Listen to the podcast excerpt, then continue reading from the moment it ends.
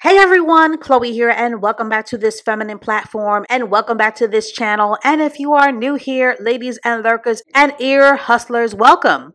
So today's feminine school video will be all about the feminine importance of having an elegant mindset. And for those of you who don't know what elegance is, elegance is the complete absence of ratchetness, cheap attention, and is a personal commitment to being consistent in the art of ladylike refinement. Now, in my personal opinion, elegance is not a high strung theater performance or a Bridgerton Hollywood script come to life or something that you do so that you can be pompous or so that you can stick your nose up in the air to feel better than the next woman. Elegance overall is about exuding class, refinement, and at times good taste. Elegance is also the feminine art of knowing when to be kind and considerate, and is the time and place art of knowing how to conduct yourself in public situations and elevated situations, and is the art of knowing how to read a room in the spirit of being ladylike. Now, the art of being ladylike is not often encouraged within Black culture or pop culture, and instead, many women are generationally being groomed to copy and paste and mimic what they see in mainstream media, whether bossy sapphires or the worst of worst stereotypes, in ways that are long term harmful to both your personal, your professional, and your family life when you are a blind follower. So, without further ado, here are 15 winning ways to become more elegant, refined, and a more tasteful woman. And notice I didn't say perfect, and I didn't say snobbish, and I didn't say mechanical or robotic, and more importantly, I didn't say wealthy. Because you don't need to be wealthy to be elegant, or to have couth, or to have class, or to have manners, or to develop good taste. But overall, elegance is about increasing both your self awareness and your behavioral self control. And this is especially important for those of you who want a better life. So, without further ado, number 15 elegant women don't hop onto trashy societal behavioral trends for social validation approval, and likes. And yes, many feathers will be ruffled to hear this, and many of you will want to tussle, but you can go argue with your liver. But public twerking, lewd public behavior, hood rat behavior, using foul, crass language, street behavior, trailer park behavior, or not knowing how to read a room, or any and all behaviors that are related to bottom shelf culture are an absolute no go when it comes to demonstrating elegance. Number 14, Elegant women will always have a high degree of modesty. Modesty is the art of being sexy while being covered up, or most of your body being covered up. Ladies, elegant women aren't serving up their lady parts to the public in exchange for fleeting cheap attention. This is, of course, with the exception of pop culture entertainers that are in the business of entertaining and capturing the attention of their fan base. And please also keep in mind that your favorite entertainers have always made it abundantly clear that they are not in the business of being anyone's role model. So they certainly are not going to teach you how to have taste, how to be ladylike, how to be sophisticated, or how to be elegant. And to start a conversation, let me know in the comment section if you believe that it is a celebrity's responsibility to teach you how to be a ladylike woman, or is it their responsibility to get to their own bag? Number 13, practice good posture.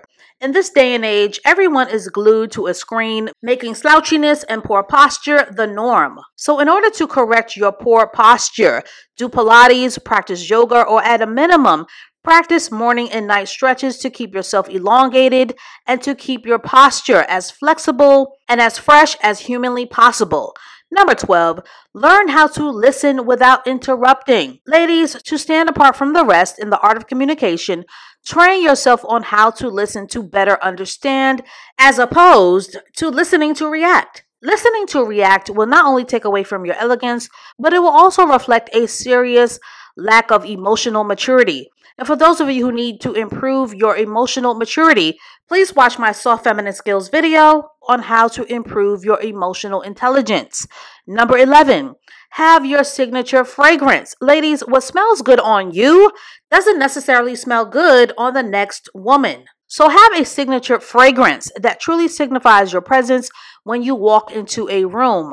At heart, I am a Chanel woman, but I also smell great in rose fragrances and gardenia and even some spicy fragrances like sandalwood. Also, and this is very important to note, fragrance is to ideally be used on your pulse points, your wrist, the back of your ears, a dabble in your neck, and a touch between your decolletage. But never, and I mean ever, spray fragrance on yourself as a substitute for deodorant, which can border on being both tacky and trashy when dousing yourself in perfume. Number 10, know a thing or two about fine art. At a minimum, you should be aware of the fine art institutions that are in your backyard. So, to bring leverage to your cultural capital, you should be aware of the artistic greats of the art world. Vincent van Gogh, Basquiat, Warhol, Pablo Picasso, Frida Kahlo, Simone Leigh, Jacob Lawrence, Kehinde Wiley, Salvatore Dali, and Kara Walker are all great artists to know. Number nine, be a good conversationalist. It goes without saying that beyond your feminine energy should be a developed sense of having substance. Ladies, you don't want to be the woman in the room who only has tumbleweeds and empty soda cans rattling around in your brain. So do your homework and learn how to put substance in your brain to become a better conversationalist. And not only is Google your friend, but so is your local library. Use it. You can also shop my Amazon store for recommendations on how to become a better conversationalist. Number eight, always remember important dates, namely the birthdays of your closest family and friends. And for an added sense of elegance, send a written birthday card or a thank you note and you will always be remembered for having good taste. Number seven, keep your nails and feet groomed. Ladies, a simple manicure should do the trick, and if you cannot keep up with your nail appointments, have a buffer, a nail file, some cuticle oil, and a nail clipper handy. Having the hands of a construction worker is not elegant. Number six, Elegant women don't backlead and power tripping isn't cute.